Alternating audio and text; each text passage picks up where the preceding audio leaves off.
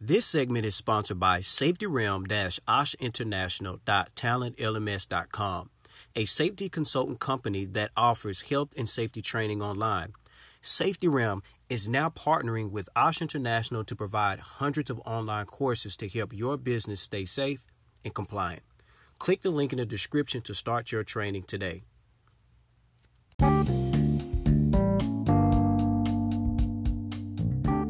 What's going on, everybody? Anthony Jr. here. I'm your host, and thank you all for tuning back in the safety realm.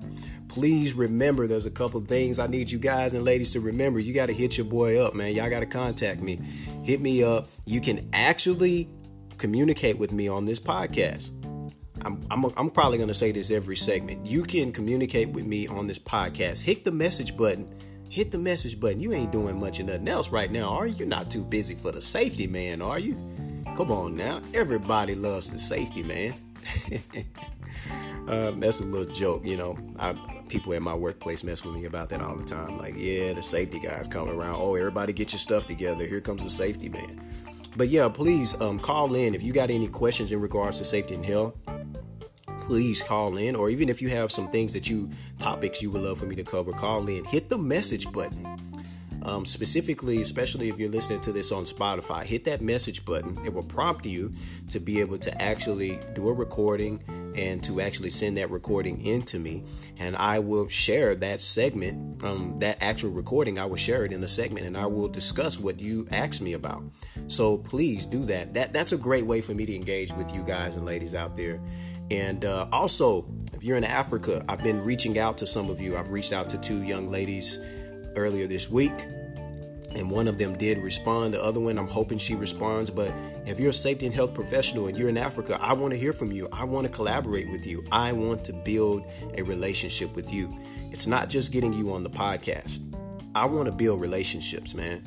And I don't know. I'm very passionate about this. You know, I was talking to one of my brothers in the Lord about this um, yesterday. And as I was talking to him, I asked myself a question. I said, man, why am I doing this? You know, I'm very passionate about safety and health, but I'm passionate about people. I can't really I can't explain it, man. It's like it's just something that's just in me to to be able to communicate with different people around the world, especially when it's for something positive, you know? And that's just who I am. I guess it's just who I am. I've been this way for a long time, an extreme long uh, amount of time now. So I guess this is just who I am. But please, if you're in Africa, reach out to me. I mean, um, I got a WhatsApp. We, we can link up by email. I mean, I want to hear from you guys and ladies, man. Hit me up. I mean, I'm I'm and even if you're not a safety and health professional, but you deal with a job where there are certain things that you know OSHA law that you must buy, you must abide by. So I don't want you guys to think you just got to be a safety professional, but I want you to understand what safety is and how important it is. Let's say, for example, you're a truck driver and you have to transport material by flatbed and you have to strap everything down. If you understand the seriousness of what happens when things aren't strapped down, these are things that I want you to come onto the podcast and to be able to share with other people. So you don't necessarily have to just be a safety professional, by the way. So as we talk about bloodborne pathogens today, I want to say that this is a subject that I think um, isn't really talked about enough. This is a subject I just don't think people really just take time and just talk about it in its essence and why it's so important to know about this subject. So, we're going to give a little education today, or I'm going to give a little education today. The first rule of thumb is this protect yourself before you start dealing with someone else's spilled blood or before you try to give somebody else first aid. You protect yourself by goggles over your eyes and by a small face mask to cover your nose and your mouth and by wearing gloves. These these things are known as personal protective equipment.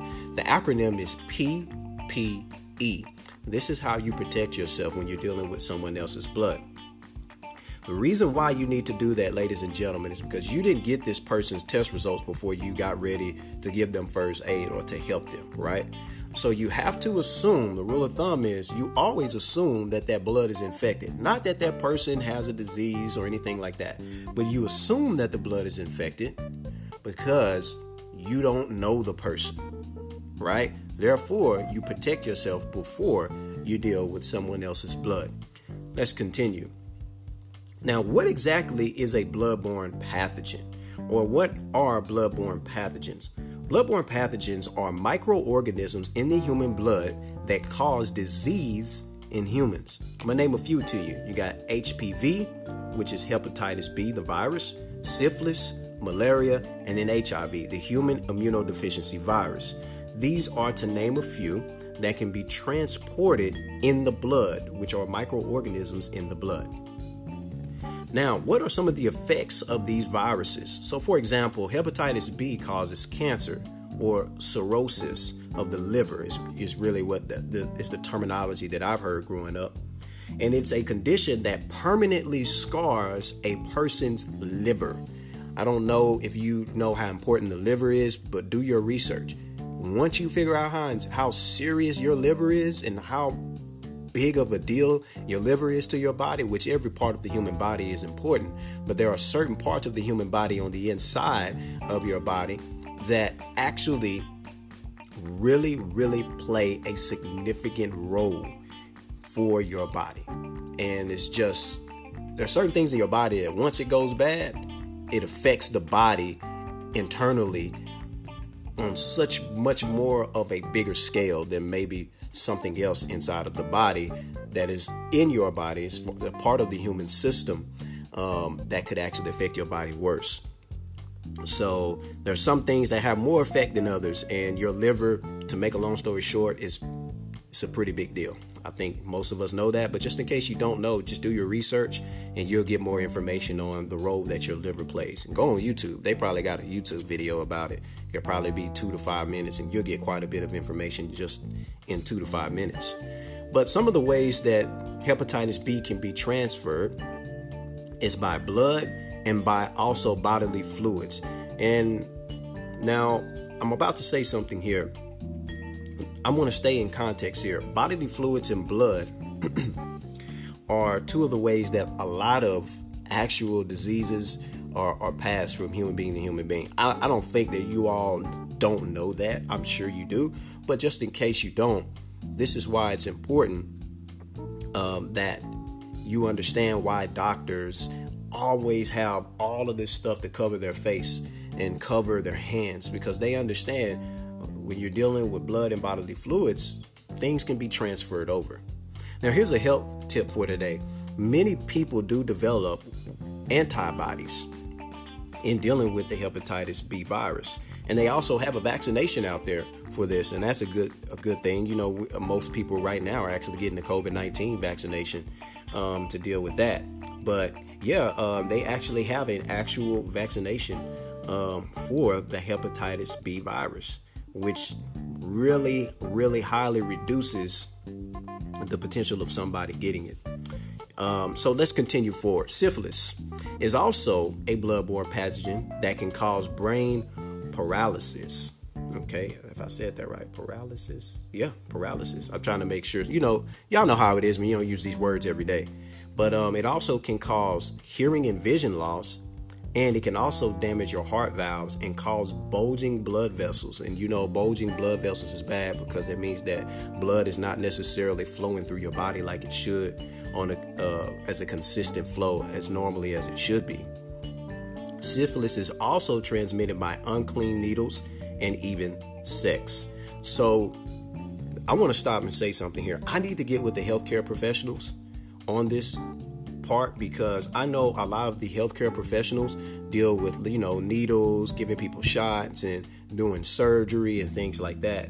And if you're if you're working in the healthcare industry and you hear this, or if you know someone who does, please tell them to reach out to me. Send me a message here on Safety Realm. I want to hear from you. I believe that we can really help a lot of people and educate a lot of people on the importance of sanitation sanitizing utensils, throwing away things that are of one time use recommended by the manufacturers. These are things that people need to know. Let's continue forward. And then you have the HIV virus, which is the human immunodeficiency virus, which is highly known around the world today.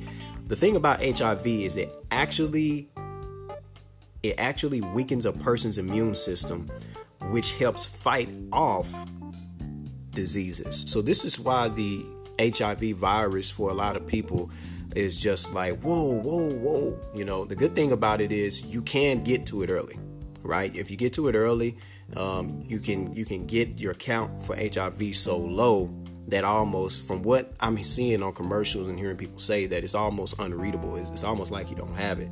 So it's not that you can't live with the HIV virus. It's when you don't get the proper treatment for it, and then it turns into AIDS. So to make a long story short, these diseases are just bad for everybody, right? And and getting the education and knowing what I'm saying is actually what's going to help you understand and solidify the need of getting the bloodborne pathogen training. And you can get that off of OSH International, by the way, as well. I'll have a link in the actual description of this video. I mean, not video, of this actual audio recording. Now, who should protect themselves when dealing with blood? Everybody. Let me make that clear. Everybody should be protecting themselves when it comes to dealing with blood. I don't care if you're at work or not. I don't care if this is your homeboy and he move all the way, or your homegirl and they move all the way to another country. You don't know what they do on a daily basis. You probably hadn't talked to them for a very, very extensive, long amount of time. You need to be able to know how to protect yourself when you're dealing with someone else's blood. So when I when I when I ask here on my notes who should protect themselves, anybody that is trying to deal with someone else's blood. Okay. Now let's continue further. What are some of the ways that I and you can protect ourselves when we are actually dealing with someone else's blood?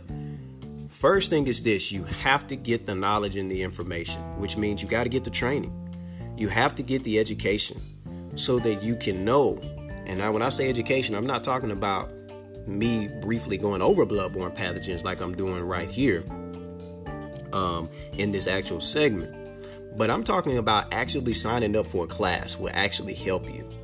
Um, I, you know, I'm all about education because I know everything starts with knowledge. If you don't have the knowledge of something, then how can you protect yourself?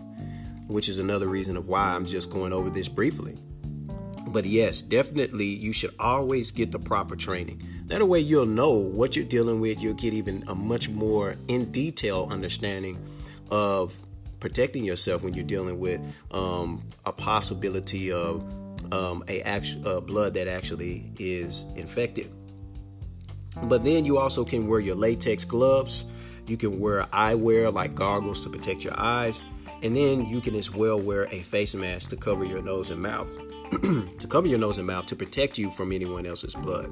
Now, here also is a health tip for today.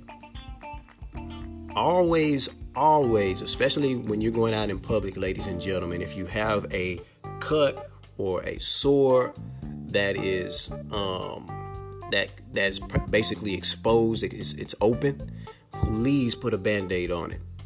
Right? The reason why is not just because oh when you go to work, but when you're going out in public. And remember, we just told you, or I just told you, I keep saying we. I just told you that you actually can be exposed to some of these viruses by what? Bodily fluids. So this is why it's good to um, always practice covering up those cuts. When you're at home, it's another thing. I understand you want to let the oxygen hit the cut, things like that. I know oxygen is, is very important for um, wounds and cuts and things like that. Let's continue further. Now, how can I clean up spilled blood? You're probably thinking that.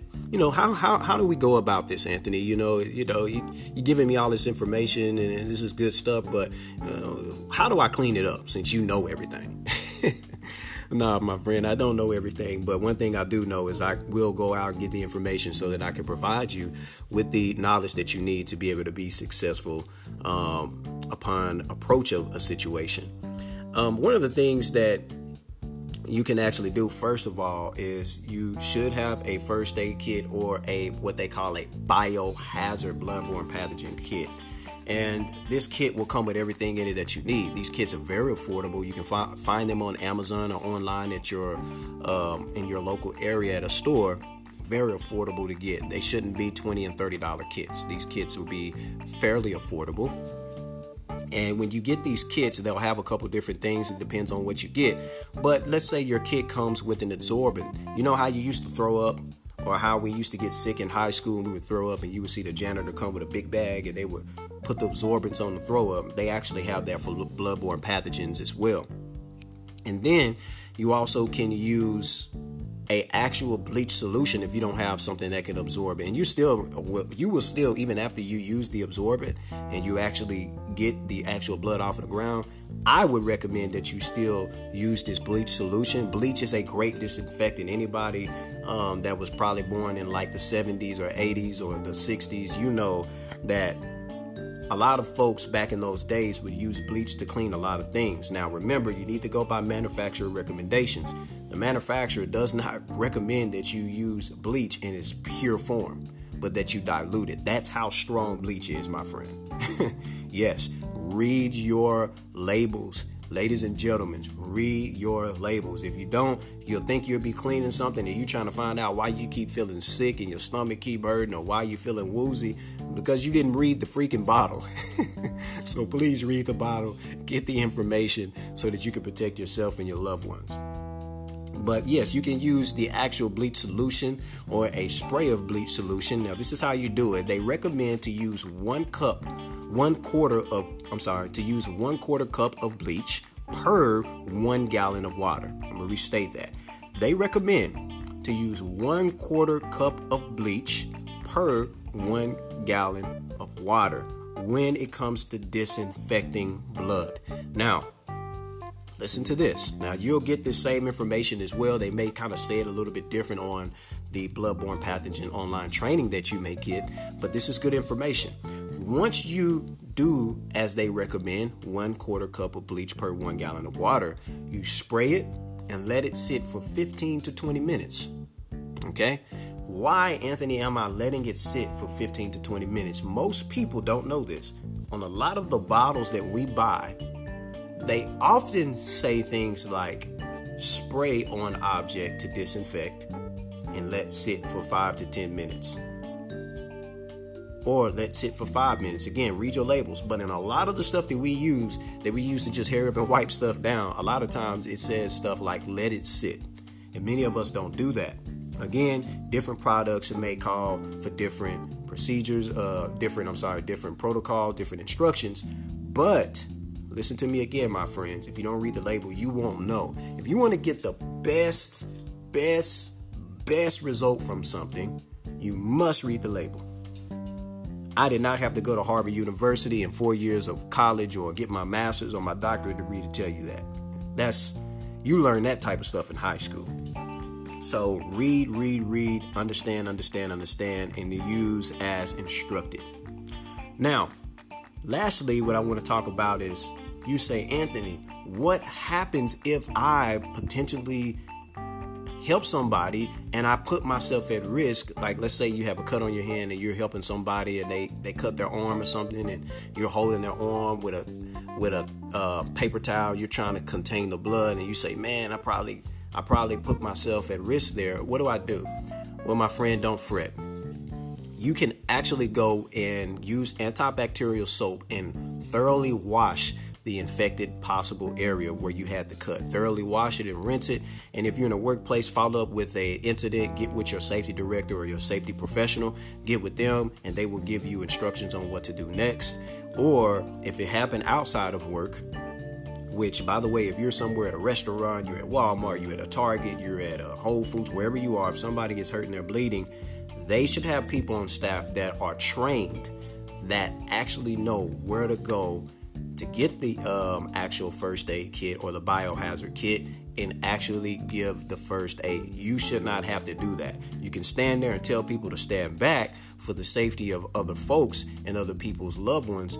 However, you, my friend, should reach out to someone on staff to make sure that they are doing their job. This is happening on the clock while they're on the clock in a public place. It's a public place to you, but to them, they have employees and they have people that they have they should have, have trained on how to deal with bloodborne pathogens. So, yes, if you ever get in a situation though to where you're the one who's trying to help somebody, please, please remember to protect yourself at all times.